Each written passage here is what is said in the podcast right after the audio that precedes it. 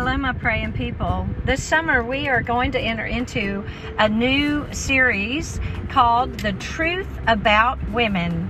If you've been following me through the month of May, you know that at my church, at Thompson Station Church in Thompson Station, Tennessee, I was invited to deliver a message on Mother's Day called The Truth About Women.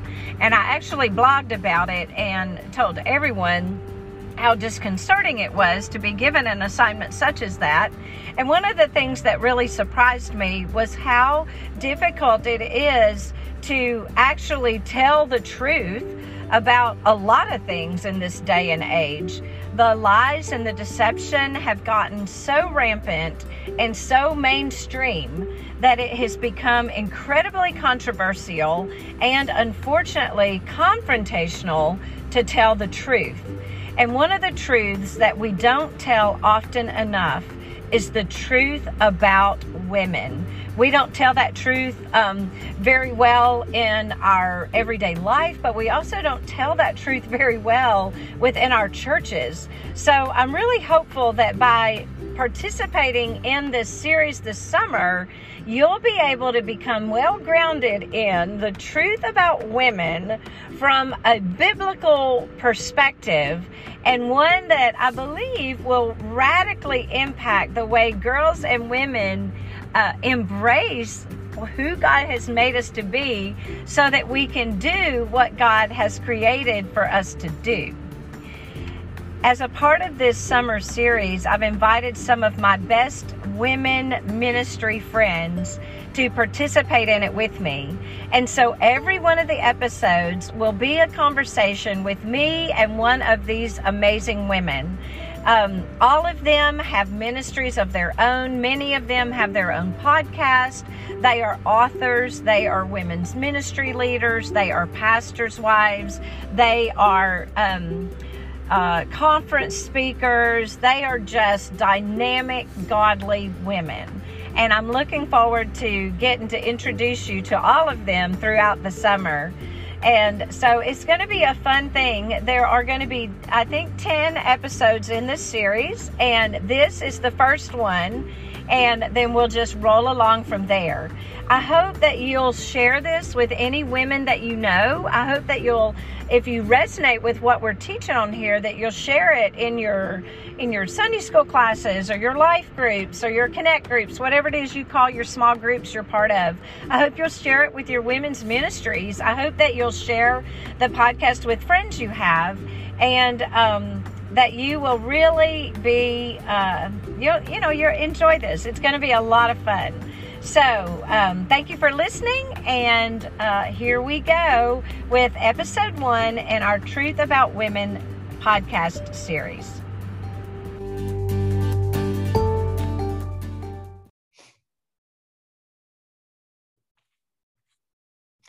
All right. I'm so excited today to introduce you all to my good friend Bobby Ann Allen. Bobby Ann is the women's minister at Willowbrook Church in um, Huntsville, Alabama. They have two campuses, and one in Madison, one in Huntsville. And her husband is the campus pastor at the Madison campus. So Bobby Ann and I have something in common in that we're both called to ministry. Our husbands are called, obviously called to ministry. We're pastors' wives, but then we're also on staff at the same church with our pastors, which is an unusual thing for us, Bobby. Ann. So, um, and and we're such kindred spirits. We go way back to um, goodness. I don't even know. How, I don't even want to say how many years. I don't know. I think. Either. it's been a few. it has been a few, and um, she and I both worked with my son at the same time. My son, who is really a guru in marketing, and at the time he was very young but very wise beyond his years, and he knew what he was talking about on online marketing. So she and I both were working with him to advance our writing and speaking careers. And my son would always say to me, "Mama, if you would just do what Bobby Ann is doing." and so um, this is Bobby Ann, and she's still doing it. Bobby Ann's got several studies, a couple of studies out, a devotional book and a trade book that are all. So she's a published author and a women's minister and an influencer in our world of um, women and the church. And so, just my first choice for who I wanted to talk to at both the beginning and the end of this series of 10 um, interviews, podcast interviews we're going to do throughout the summer as we talk about the truth about women. Mm-hmm. So, Bobby Ann, one, welcome. And then, two, thank you so very much for um, coming alongside. I have to confess to. I have to confess to y'all that I literally begged her to be on here in this um, episode and then at the last one. So, Bobby Ann, thank you for being here. Tell our people um, about your family, okay. and then we'll jump into our our conversation. Yeah, so I am married. Actually, I just celebrated 20 years um, oh, with my oh, husband, Jared, and uh, we really do consider ourselves um, to be um, partnering in marriage and ministry. That has been the the dream and and the vision from the get-go and god has allowed us to do that which is a gift. It's an enormous responsibility but it is certainly a gift. And then god has given us two extremely fun kids um, katie ann who's 15 uh, in fact she's got her learner's permit and i have realized because she's my first one um, that i have leveled up in parenting when it comes to when like you should get like a girl scout badge badge when you teach someone. yes, you uh, that is like no, I I have like such an appreciation yeah, for parents ahead of me. Um, I just didn't know. Um, but anyway, I have a 15 year old daughter um, Katie Ann, who is going to be a sophomore in high school. And then we have a 12 year old son, Kai, um, who is about to go into middle school. Um, so we're, we're kind of doing some big parenting things as far as uh, both of those are concerned. And I would say that we are right in the thick of raising kids um, and the driving people around all the time and helping people navigate what it looks like to be a light in a very um, yeah. dark world. And um, so, anyway, that's um, the four of us have a lot of fun together. Um, we are all four sinners in need of a savior, um, but we show a lot of grace and we laugh a lot and that sort of thing in our house. So so good. I remember that turning 15 and learning how to drive. Like I remember learning how to drive and nearly yeah. killing my whole entire family on a on a night that we were out driving one night and and I remember my mom being a nervous wreck that whole year of my life and it made me a nervous wreck and it was horrible and then I remember teaching my children how to drive and I a hundred percent agree with you. There should be a badge. There should be a trophy. There should be something that we get once we've gone through that right. little I mean, parenting like, life stage. Feel like that's, and I didn't. But even as I drive, I drove with her this morning to take her to a babysitting job, and as I did, I just find my my shoulders are so tense. Yes. And like I'm like like I've got fingernail marks in my in my hand. Um, yes. Um, and I'm like, and which is not necessarily helping her. Uh, no. And so I, I try to relax as much as I can, but there should there really should be a badge for yes if, if you get through it, if you don't scream too much, if you, you know, right. like if you remain calm, all oh, of goodness. Um, but it has made me go, I've, I've kind of checked in with some of my friends who have walked through this before me. Okay, like which is the next level? Like I yeah. realize we have officially leveled up, um, like a video game. And, and I'm gonna need to prepare myself for the next level. I'm, I'm told that the next level is when they pull out of the driveway by themselves. And yes. Like, like okay, well, in fairness, I'll stick with this level for a while. Yeah, yeah, yeah, yeah, yeah. And that happens all too fast because you only get like, you know, one year. And if they're pretty good, which they will be, you, they just take off and get it. So yeah, in a whole new world. But then you get over that because then they start toting their siblings around and, and helping with that whole going here and there and everywhere all the time. Yeah. Well, I'll take the help, but it's a it's a new level. Woo! I know, still the idea of it. Even as I'm saying that, I'm thinking about, of course, I'm I have a granddaughter that's same age as your son, I think. She's only a year behind. And the other day she's like nana i want your car when i turn 16 like she loves my car. Yeah. so i'm thinking okay i could probably hang on to it you know for a few more years and it would be a good starter car for her. And but i was like no no you will never you will never drive out of my driveway without somebody in that car with you. It's like oh, oh you know you just can't yes. Oh uh, well, that's good. So we're we are here to talk about um, the truth about women. And as we go through this, we're going to really um, talk about the biblical, the truth being what the Bible says about who we are as women, and then how we live that out in the world today. Because what I love about the Bible is that even though it's an ancient book, it, it truth is not time sensitive. It, it permeates from beginning to end. So from from in the beginning, God to to the glory of God, amen. You know, from the beginning, Genesis 1 1 to the end of Revelation, um, truth remains true. And so, as we start this series of messages, there are going to be 10 of them, we're going to start by talking about um, how we were made in the image of God, how women are made in the image of God. So, we're going to kind of camp out with um, beginning kind of in Genesis 1, not as much, I'm saying this for you guys who are listening, as much of Bible studies as Bobby and Ann and I are just going to talk about the origins of women and how that applies to the truth of who we genuinely are. And um, this whole series of messages is was inspired by an assignment that I had to teach the truth about women in a sermon setting on a Sunday morning. Of course, you know, we women don't call them sermons, we just call them messages or a teaching time or whatever it was. But I did that on Mother's Day at my church.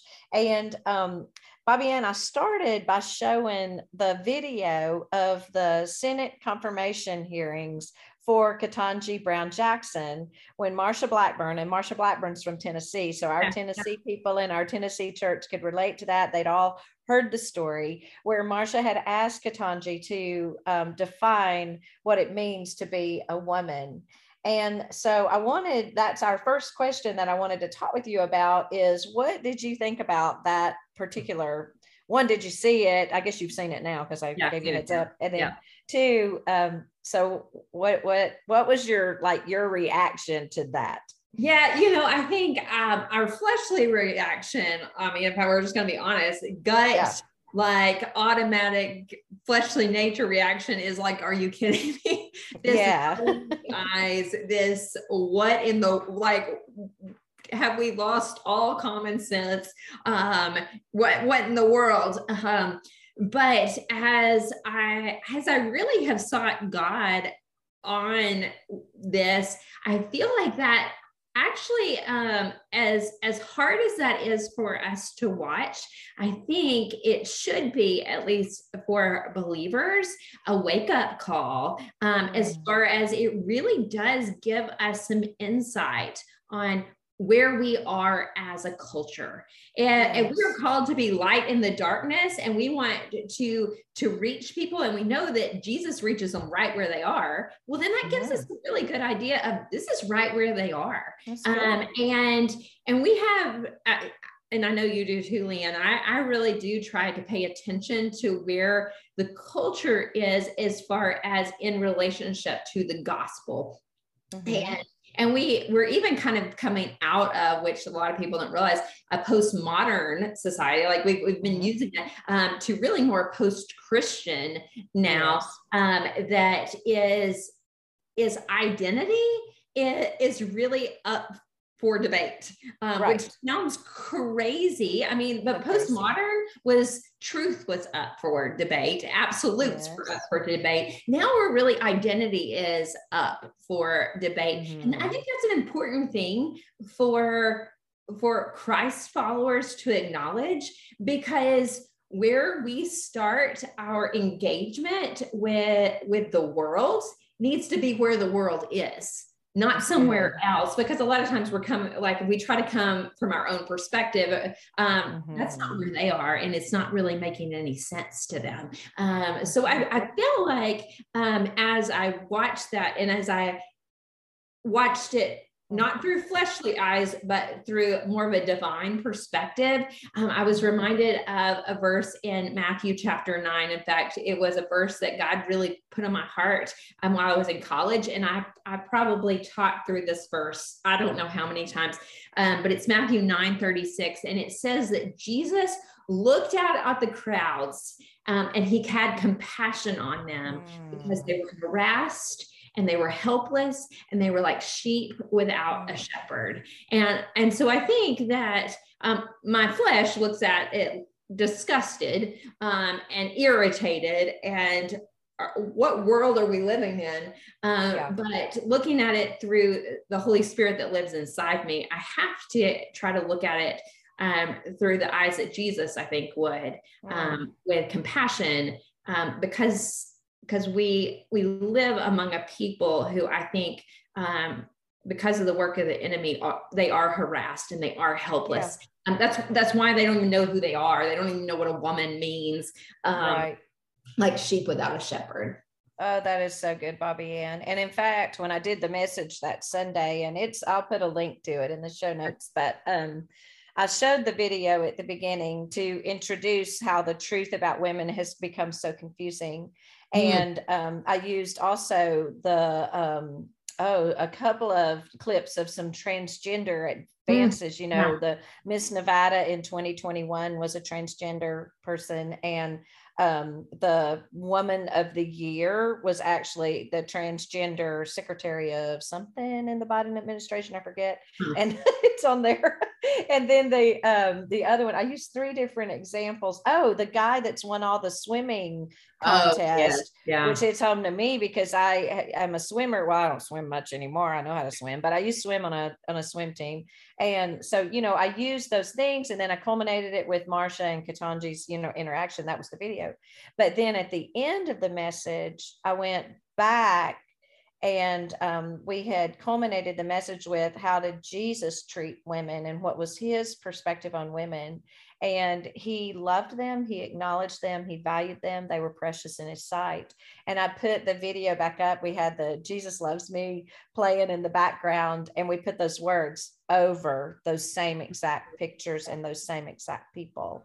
And so that was our and we ended there which is so i totally resonate with what you're saying and that in a nutshell is what we have to be. One thing I really loved in how you said that though was um, that we have to meet people in the world where they are, not not where we are. Yeah. And what I was picturing when you said that was like a bridge, a gulf between the Christian worldview and the way the world is today and this post-Christian, you know, place that we are and how great that gulf is. But even as I did that, I thought about the bridge illustration we used for evangelism. That's right. Yeah.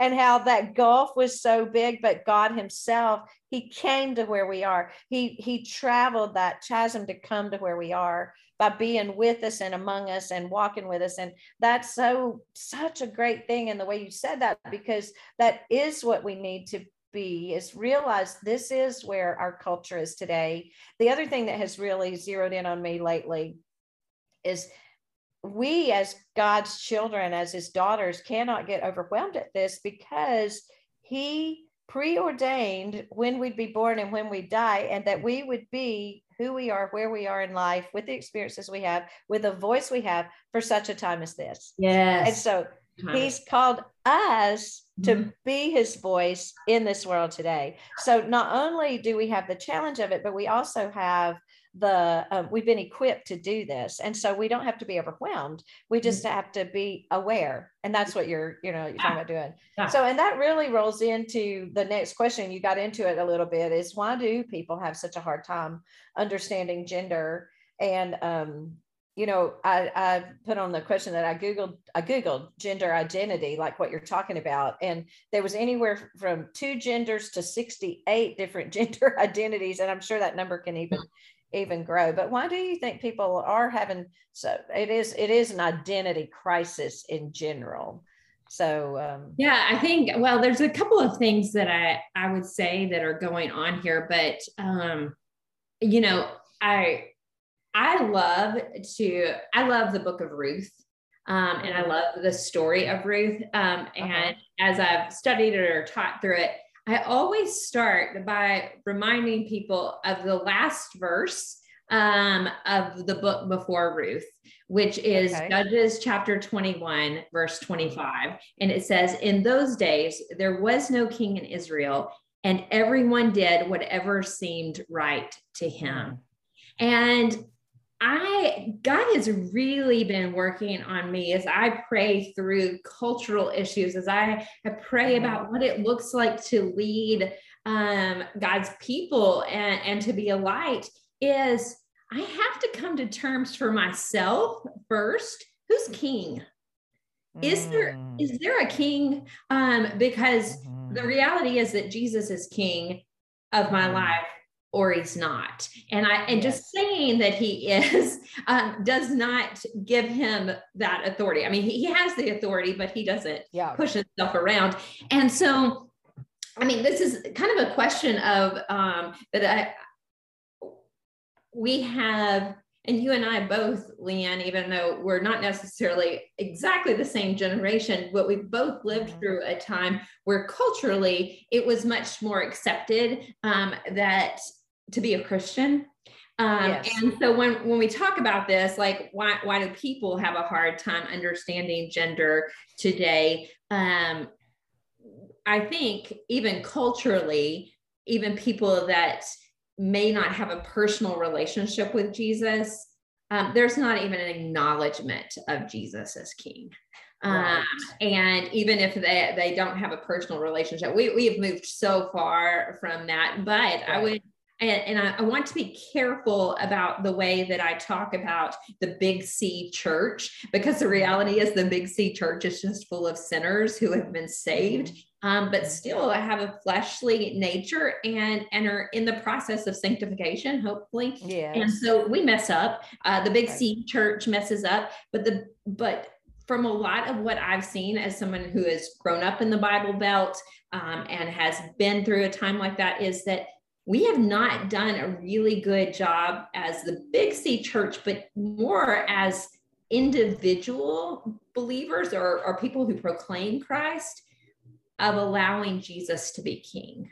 Mm, and we have not modeled that, I don't think, very well to the world, which means that the world has said, well you're not you're not really living it out why so he's not the king for the world because a lot of us aren't living out that he's the king for us and so i just keep coming back to that that verse when i think about how off mm. track it would seem that the world is on things yeah. as simple as or what would seem i mean it seems simple until you google 68 genders i don't know. right i mean crazy um, but yeah. but something as simple and basic as gender, you have to come to a time when when people in the book of Judges were were doing whatever seemed right to them, and it's because there was no king, yes. you know, in, right. in Israel. And I feel like that's very mm. applicable to to us on a very personal level.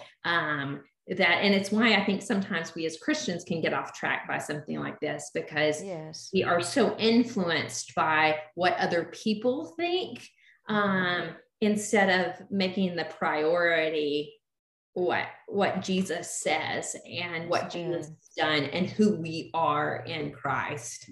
So, so i kind of went around the world to answer that no, question you uh, did very well, though. Remind me, you one of your studies is on the Book of yes, Ruth. What's yeah, the name uh, of that it's one? called uh, "There's More to Your Story," and it is it, it's about the redemption, the redeeming God that we serve. That no matter where we find ourselves in, uh, God is.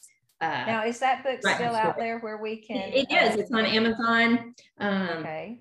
Or through my I'll, website.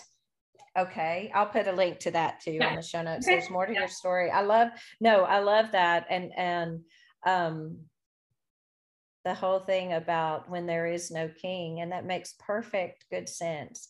And that really leads us to thinking about rather than being so overwhelmed and so disgusted and so you know flabbergasted that the world is uh, um, without a king. Mm-hmm, yeah. And then um, what we need to do is recognize that is that is what life is like without a king. And so um, then you also it's a pretty serious um, observation that if we were living, one of the phrases that's come to me, and I need to go find where the verse is, I'll have to look it up about us being called a peculiar people. There's yeah. a translation that says we're, we're peculiar. And yeah. I think what's happened is because we were in a culture where Christianity was just the mainstream, we could be normal, it, we could yes. be ordinary, we were all the same. But mm-hmm. now that the culture is not that way, we need to start understanding what it means to live peculiar, yes. to be very, very different than the mainline culture. And, and and what it looks like to get out of the current of that mm-hmm. culture and and go upstream you know to be different than that but then also to be in the culture and among the people, but to respond to them with the peculiarity of yes. the fact that we follow a king. It's not, you know, and the beauty of it is the New Testament gives us so much language for that, even. Jesus mm-hmm. comes to establish his kingdom. We're citizens of a new kingdom. We, you know, we follow, and that should make us look different. I remember when my son was really little and um, he hated it because I did um, uh, limit some of what he was able to play with. And we can do that when we're the parent and they're the child. We forget we can, but like we didn't do certain things that um, that other children got to do. Pokemon was really big back in the day, and at that time I didn't. Wait, we didn't do Pokemon. The little boy aisle in Walmart in the toy section was full of all kinds of devilish looking, mm-hmm. you know, toys that transformed into these monster devils and yeah. i didn't let him do that. And so he got really frustrated with me and he's like why do you not let me do these things? Everybody's doing it. I said because you're not an ordinary child. You're you're a prince. You're a crown prince in a heavenly kingdom. Like i said you have a king for a heavenly father because he's our father and i want to teach you how to live like royalty not like a pauper and yeah. so it's very different so i tried to plant that idea that we we are going to be a peculiar people and yeah. um and that's what we need to be reminded of that as well so let's talk about the christian understanding like of um of gender hmm. and mm. well and and more specifically in that let's move off of just the whole gender identity and talk about women like what is the christian understanding of who, what a woman is and how we're uniquely different than men? What makes yeah. us distinctly different than men? Yeah. Uh, you know, I, I will just say that uh, even as you ask that question, like um because i think well the christian understanding uh that, that could be a broad uh, okay a lot of people who proclaim christ and have right. a, a, differing uh-huh. view of their understanding of that but what i understand biblically Yes. Um, and and I think you and I kind of chatted about this before mm-hmm. is um, that God created man and woman right. in His image. Not one more like him, not one less like yeah. him. Both, the scripture tells us, both man, male and female were right. created in his image. And yes and as I I've looked at that idea, because um, I really just kept thinking through um, what God's image is. Well, as, as believers, as Christ followers, um, we believe in a triune God. Yes. Um, we believe in God the Father, God the Son, and God the Holy Spirit, who um, don't really, there's not one elevated necessarily above the other. Now, in our human mindset, we still kind of do that. Um, right. I think that that we see that in different denominations and different that that one becomes elevated over the other. But if I read scripture, yes. um, I don't see one elevated above the other. I see denominations do it. I see people do it, but I don't see scripture do it. I see yes. that they have different functions yes. um, of, of the way that they uh, the things that they need to accomplish and and for God's glory. And I really think that when when we see that male and female are created in the image of God, they really become a, a photograph, if you will, of yes. this triune God. Uh, different functions, different roles, uh, but all for the glory of God, and uh-huh. one not valued or elevated above another. Yeah, yeah, that's good. And yeah. I think that when God created, and and that is how the scripture says that He made mankind in the in His image, male and female. He made them, and yeah. so very much equally, just like every other part of the animal race, male and female. A tigress is no less a tiger than a tiger. You know, they're exactly. both a tiger. Yeah. And it's the same way. And what's so beautiful about that, what you talked about, the Trinitarian view we have of God, three in one. And yes. the best little children's illustration I ever ha- saw of that was an apple uh, because the the core the flesh of the apple and the peeling. Peel, They're yeah. all very different, but together they are one. And yeah. I love the fact that um, even the scripture says, and um, the man shall leave his father and mother, and they'll cling to each other and become one, which really kind of even the the the nature of that is um, lends itself to understanding that trinity you know, kind of thing yeah. so and what that tells me is if women were made in the image of god then we portray um, aspects and characteristics of god in our womanhood mm-hmm. very differently than men and then men come along and portray other aspects and characteristics of god in their manhood yeah. but they're both um, aspects of God. In fact, Bobby Ann, I can think of some scriptures in the Old Testament where God um, uh, uses reference to like a woman. You mm-hmm. remember in Isaiah, he says, Can a mother forget the baby oh, who nurses yeah. at her breast? Yeah. And he says, Even if she were to forget, I will never forget you. Which tells me that our God, even though we think of him in terms of a masculine, yeah. you know, just he, no. him, you know, the king, not the queen, the all that, the right. father, not the mother and I have no problem with that. I, in fact, I love that because that image of God as a as a protector, as the mighty one, you know, it just lends itself more in my human understanding for that to be malish, yeah. but to know that He feels every bit as feminine as I do as a mother. Like that verse is one of my favorites. Oh, I love that. A, a nurturing God. Yeah. He, and and how important that is and how yeah. we all need it, you know? Right. We all need God, a, a God that can nurture us just as a mother might nurture. Right and to know that my mother nature is really the image of god. Like it's that that that mother bear in me that is god. Like that's a god image in me. And so you know and then jesus when he was praying over jerusalem he said it's like a mother hen wanting to collect all her little chicks and hide them in her wing. And i'm like that is god saying he's he's giving reference to the the the woman type characteristics that we can identify with in him. Oh, and I, I and I, so I love that. Yes. and I think that's why Jesus when he was sitting even in the Pharisee's home and um, Mary was pouring out the oil on his feet mm-hmm. and washing with the hair. Like he could receive that because he understood the heart that was giving that because it was very much a reflection of the heart of God. I mean, all of it just ties in together.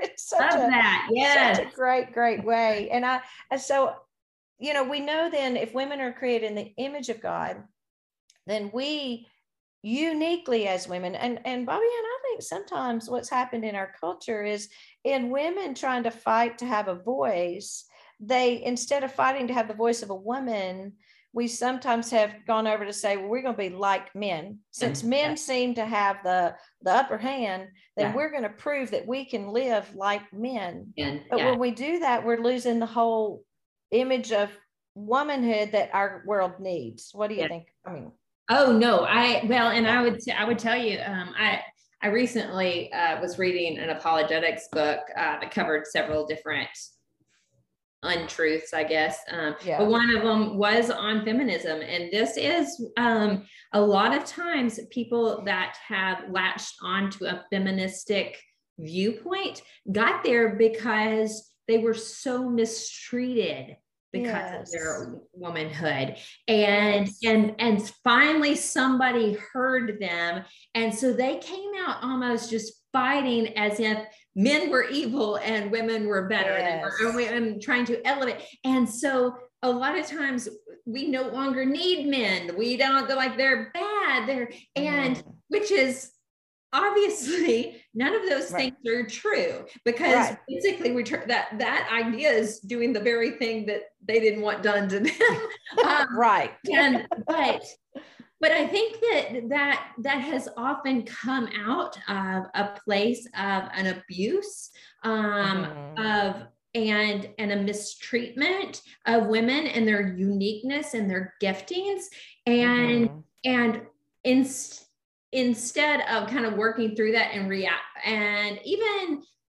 particularly if people are in a vulnerable situation whether they're a child or they just find themselves in a vulnerable position they are looking to separate themselves and, and move out of a vulnerable position. Yes.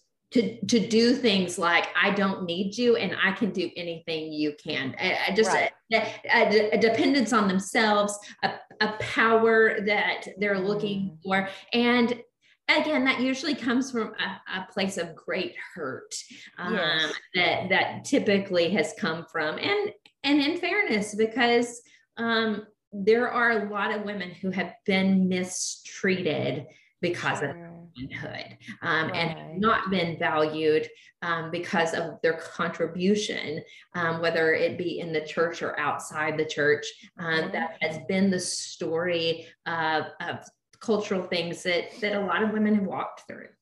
Right, and I even see that now with um, um, godly people that have had um, positions of great influence mm. and then because of misuse mistreatment mm-hmm. they um, are reeling from the hurt of that and and um, you know even as i watch all you have to do is camp out on twitter for uh, 30 minutes and you yeah. can see a lot of this going on and it it grieves my heart but it also is um, a, a natural knee-jerk reaction to what you know has happened to us and I think in our, you know, I grew up in the 70s. I am a little bit older than you. And I grew up in the 70s when um, women's rights and that feminist movement was strong. And it, I'm sure it infiltrated in the public school system and all that thing. Because if you had asked me in the sixth grade, what I want to be when I grew up. Well, I want to be president of the United States because I was being taught that mm-hmm. women could do anything and we would go places and we would do it. And we were coming into the work world and going to crash that um, glass ceiling and, you know, all the things. And women certainly have. And I, I respect what women have been able to do in the workplace, but I also, and I, I read a really good book. I'm going to have to go find the title of it that was written by um, African American Christian woman who has been a CEO of a company, okay. and she was talking about really how to be a great leader and be a great godly woman too mm-hmm. which was and she had some incredible insight. So I mm. just don't think we have to lose our identity as um, our biblical and living out our biblical truth as a woman, um, even in in you know living in the world and and developing. And some women just naturally have great leadership skills. I've got a friend who's just an incredible leader.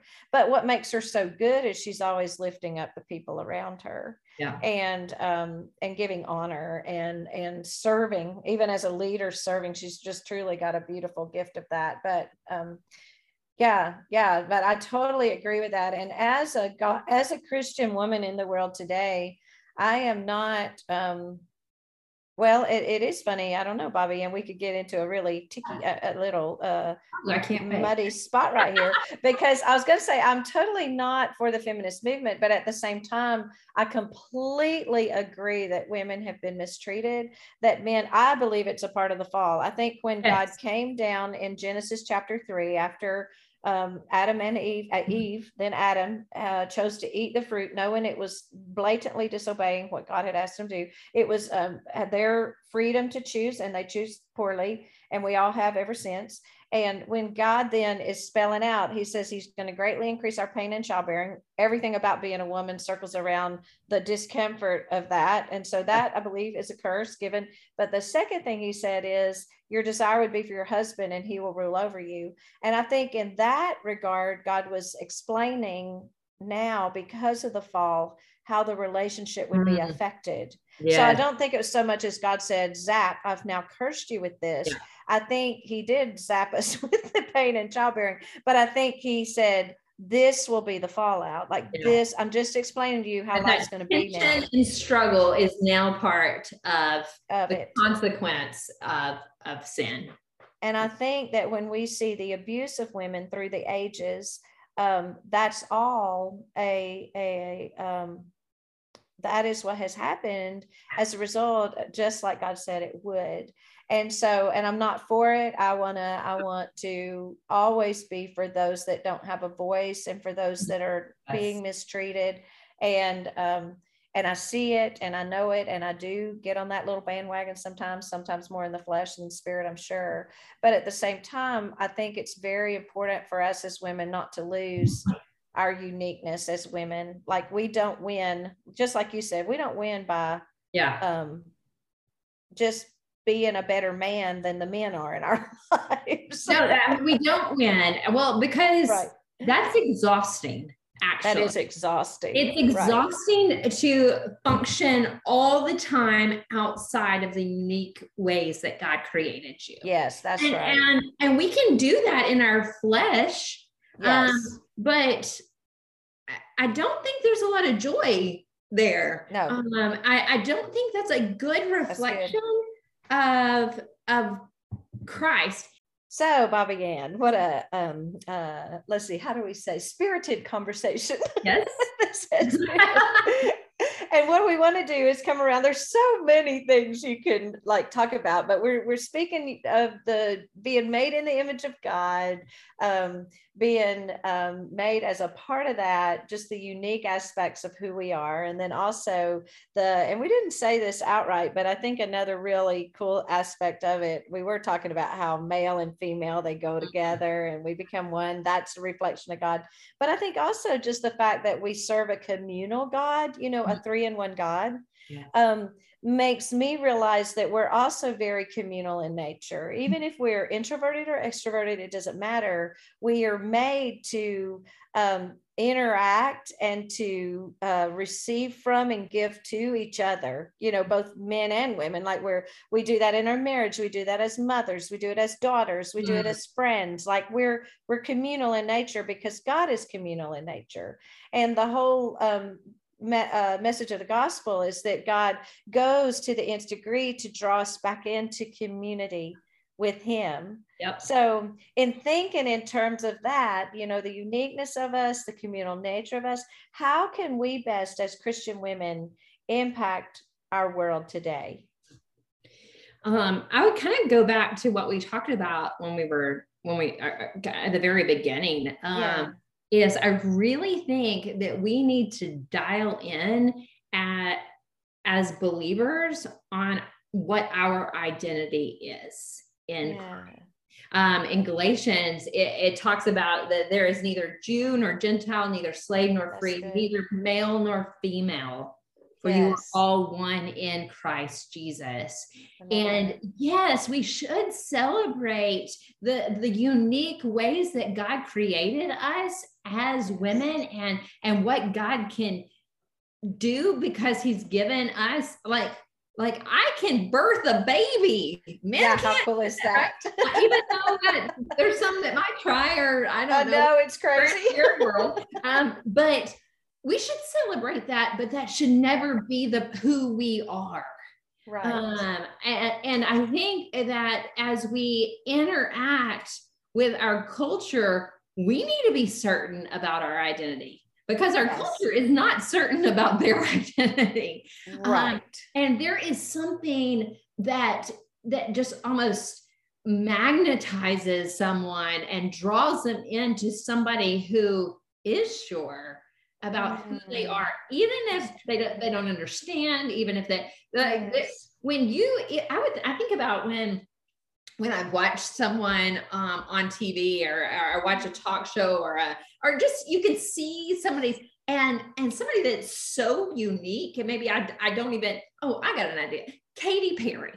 Katy okay. Perry is like out there. I mean like fully out there. I I cannot speak to Katy Perry's um, relationship with Jesus I could guess but I'm not that's not but mm-hmm.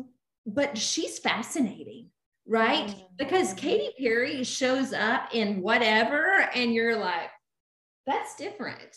Like yeah. that, like that's not what everybody else is doing. That's not, um, but but I pay attention to it. Um, I'm I'm drawn to wanting to know and, and kind of leaning in to that. And the truth is, our culture is actually drawn to that peculiar that we were talking yes. about earlier. Right. But for most of us, um, we don't embrace that. Um, yes. We don't embrace this identity of being a, a chosen people, a royal mm. priesthood, uh, mm. a peculiar people. You know, we mm-hmm. we haven't embraced that um, because we still look for the approval of others. We mm-hmm. we determine who we are in our identity by what other people say or, or how our emotions feel or all of these right. things. And we really, I think, if we're going to be Christian women in the world today that impact the culture with when it comes to being women, we we got to dial in on who we are in Christ yes. and, and fully embrace that. And and that has to actually, I think, um, it can be in cooperation with us as women, but that cannot be who defines us. Even even our gender cannot be what defines us.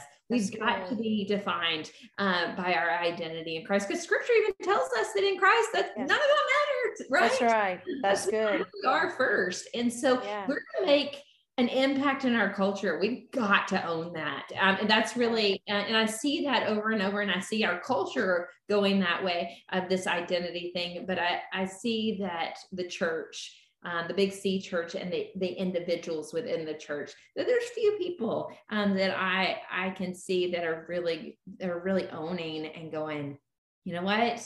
I am fully a, a child of God, saved, redeemed, rescued and I'm empowered by the spirit that lives inside me, that mm-hmm. the same power that raised Jesus from the dead lives inside of me. And, and that's who I am, you know? And so I would say that that would be. I love that. And that it really reminds me of a youth camp I went to in the seventh grade. And the way I, whenever I tell this story, I'm like, I was at the bottom of the food chain of the youth group in right. the seventh grade. you know, it was a church, yeah, bottom. Because yeah. like that was when you went in. Of course, now we do six, seven, and eight together, two. and then nine through twelve. But, but back in the day, we did seven. yes, we did seven through twelve. And so when you went from children's department to youth camp, yeah. you were like the wee little one in a world of people that could even grow beards. You know, it was crazy. Not the women, but the men that could, and or the boys. And at that camp, we were studying a little book that was written by a guy named Grady Nutt. And mm-hmm. he was a comedian way back in the 80s, 90s. He unfortunately died fairly young in a plane crash.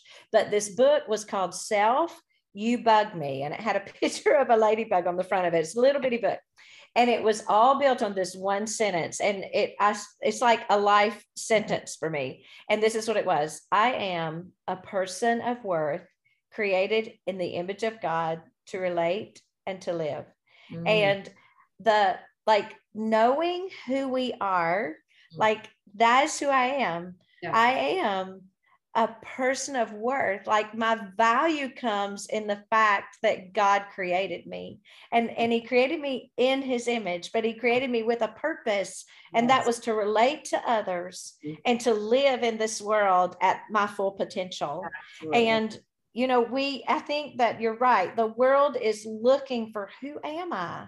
And um, i even what was it i read somewhere recently somebody saying um, you just have to sit with yourself and determine who you are. And you know and i'm like well if you're like i don't even know how looking inside of me i'm going to figure that out you know but i am who and I, we have a pastor that used to be on staff that would say i am who god says i am. And that's a good that's a good way of knowing but i wholeheartedly agree with you that this identity the gender identity is is just one aspect of the yes. identity crisis. Well and, and i think our gender identity as you just said it speaks to our purpose that the assignments that God has for us to carry yeah. out, not who we are. You know, right. yeah, I am, I am female.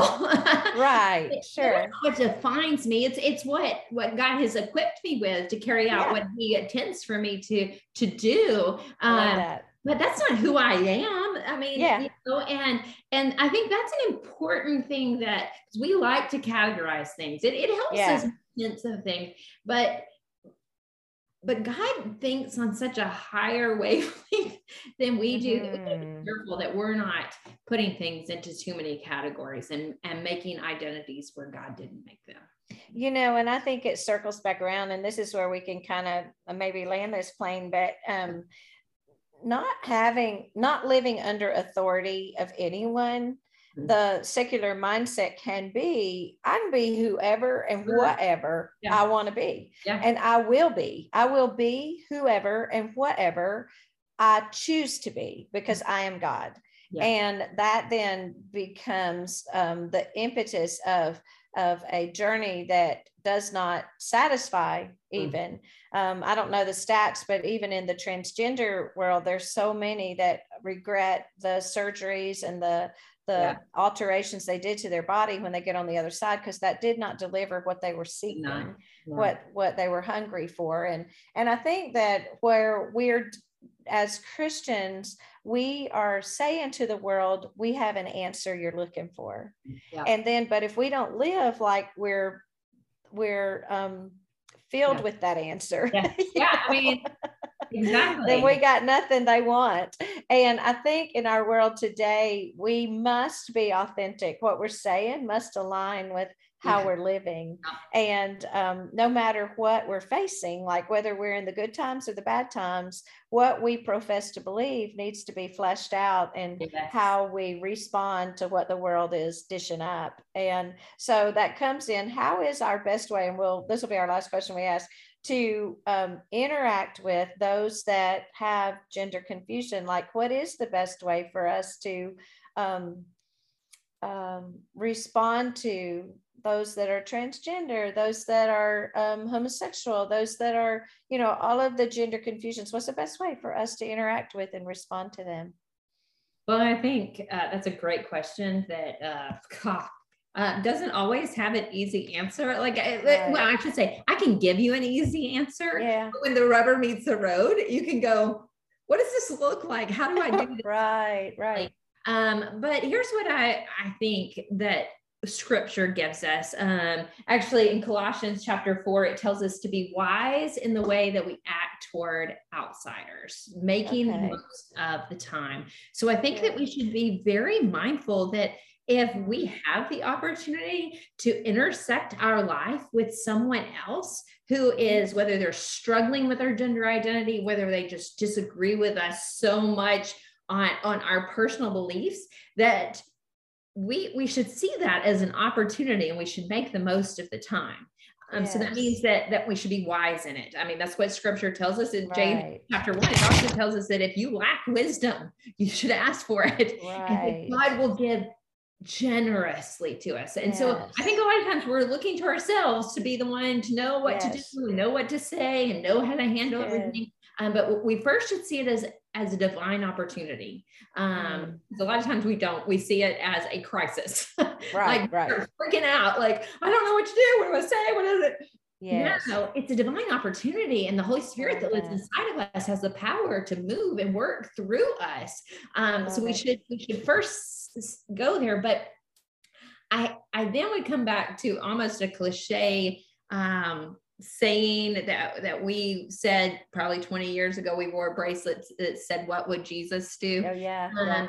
And I recently finished a Bible study that was so impactful to me, and the the the brunt of the study was looking at how Jesus um, interacted with outsiders um, and every single time that Jesus had this one-on-one with someone, like I, I someone who was not a believer, not religious leaders, because he he was a little rougher on them, um, right, right. but anybody who was outside of the faith, who mm-hmm. had differing beliefs in him, every single time it would say that Jesus had compassion on them. Mm, and now he didn't quit telling them the truth, but um, I I was I kind of was looking back at this. I was just kind of scrolling through, and by scrolling like page by page through the book of mm-hmm. Matthew, story after story of Jesus interacting with, and I came to the story where um, the woman who had the issue of blood, and um, and there in Matthew chapter 9, verse 22, there's just this little phrase, and it says, Jesus turned and saw her. Oh. Jesus turned and saw her. And it mm. made me mm. wonder, I, I could just get a look, it made me mm. wonder how often we look at people and we see them and ha- instead of we see their sin we see their yeah. gender confusion we see the the disagreement that we have yeah. with them and we don't see them and yeah. um, I, jesus saw her he saw the person he um yes like she she had her, she had an issue um that that in fact he he's dealing with for her but um I, I was just moved by that that phrase that Jesus saw her. He turned and he That's saw so her. Good. And so I think that as we interact as as ambassadors of Christ, um, we have to do so with the Holy Spirit inside of us, mm-hmm. filled with the Spirit. Um, in fact, I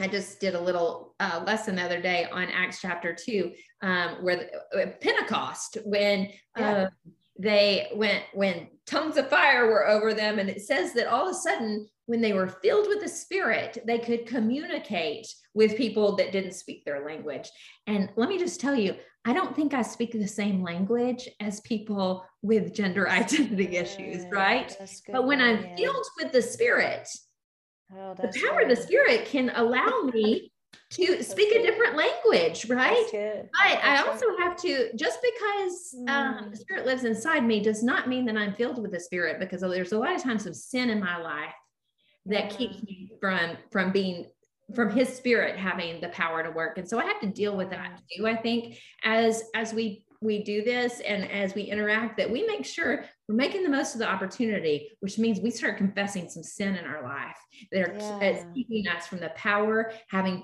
full access the power of the holy spirit to have full access to allow me to now speak a language that i don't usually speak that i don't even love that. Um, because it, it's possible the same power uh, that that raised jesus from the dead lives inside me but i can i can I can keep that power at bay by having sin in my life um, yeah. to be dealt with. And so um, that's, I think those are the things we just need to see it as an opportunity. We need to make sure that, that we are aligned with the truth of scripture. We know who we are because of who God says that we are. And, and we're confident in that. And, and then we really let the Holy Spirit work through us um, because he will give us wisdom generously if we ask for it and his power can can allow those things to happen. And so those sound like um, good church answers um, that can still be really hard when we have to flesh them out. Yeah. um, and and i think what you just said too about just being authentic um, yeah. and not having just you can say I, I don't have all the answers right. i don't get this right all the time i, I mess up i sin I, I but um, I think being really real with people to show them you love them, mm. that you mm. see them, can go a long way. Absolutely. In, in that, and um, man, mm-hmm. there, if God is at work in somebody's heart, um, and you just show up with the Holy Spirit at work in you, there's not much you can do to screw that up, you know, besides, besides sin that that you haven't confessed. Right. But um, I think that we sometimes make it so dependent on us, um, yes. and we forget that the, the power of God is at work. I love it all the time. So, and He's always mindful we're merely dust, so He oh. knows what He's working with. He and does. Us plan A. And he did. Like, have a plan B in case. Yeah, right. and he's like, nope, you're the one. And so he knows how to do that. I love that. I think that's a super great. I will forever remember that, Bobby Ann. That um, it, it just like Pentecost once we're filled with the spirit we could speak a language we do not know. And in that day it was a foreign language. And our day it's a foreign culture language. I love that. It's, i'm going to remember that. political affiliations. It's different yeah. religions. It's different belief systems. Yes. different background. And it does make it hard to communicate with yeah, people because it, it, does say, i mean listen if we're defining yes. what a woman is that means yeah. i speak a different language than you do. Right right? right, um, I love that. So I have to I have to make sure that I'm yeah. getting past that and realizing that's where we have to make sure we're meeting them where they are. I'm not trying to make them speak our language. Um, And so, but God, God can do that. Um, he certainly can. Yeah. Yeah. So. And I love that it really takes us off the hook when it's not our job to judge and to fix them. It's not our like that's the Holy Spirit will do that. It's His job to convict and to conform, not yeah. ours. And yeah. so when we don't have to be that, then we can just love them and have compassion on them and allow the Lord to speak through us. It's good. It's good. Well, and you can be sure that God is at work in them if He uh-huh. has them interacting with a Christ follower. Oh, that's a sure good word. And yeah. um, because like, and sometimes we don't realize that, but if God has them intersecting their life with your life, He's at work. That's so, good. Yeah. and Bobby Ann, that's a good word for us to end on. And so I do believe. What a great conversation. Thank you so much for joining me. me. So you're coming back. You're going to come back at the end after yes, we take this journey and circle back around. Okay, yeah. very good. All right. Um, thanks so much. You're welcome.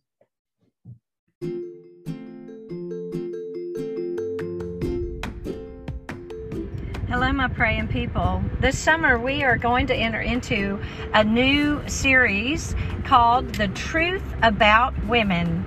If you've been following me through the month of May, you know that at my church, at Thompson Station Church in Thompson Station, Tennessee, I was invited to deliver a message on Mother's Day called The Truth About Women. And I actually blogged about it and told everyone how disconcerting it was to be given an assignment such as that. And one of the things that really surprised me was how difficult it is to actually tell the truth about a lot of things in this day and age. The lies and the deception have gotten so rampant and so mainstream that it has become incredibly controversial and unfortunately confrontational to tell the truth. And one of the truths that we don't tell often enough is the truth about women. We don't tell that truth um, very well in our everyday life, but we also don't tell that truth very well within our churches. So I'm really hopeful that by participating in this series this summer, you'll be able to become well grounded in the truth about women from a biblical perspective and one that I believe will radically impact the way girls and women uh, embrace who God has made us to be so that we can do what God has created for us to do. As a part of this summer series, I've invited some of my best women ministry friends to participate in it with me. And so every one of the episodes will be a conversation with me and one of these amazing women. Um, all of them have ministries of their own. Many of them have their own podcast. They are authors. They are women's ministry leaders. They are pastors' wives. They are. Um, uh, conference speakers. They are just dynamic, godly women. And I'm looking forward to getting to introduce you to all of them throughout the summer. And so it's going to be a fun thing. There are going to be, I think, 10 episodes in this series, and this is the first one. And then we'll just roll along from there. I hope that you'll share this with any women that you know. I hope that you'll if you resonate with what we're teaching on here that you'll share it in your in your Sunday school classes or your life groups or your connect groups whatever it is you call your small groups you're part of. I hope you'll share it with your women's ministries. I hope that you'll share the podcast with friends you have and um, that you will really be uh, you you know you enjoy this. It's going to be a lot of fun so, um, thank you for listening. And uh, here we go with episode one in our Truth About Women podcast series.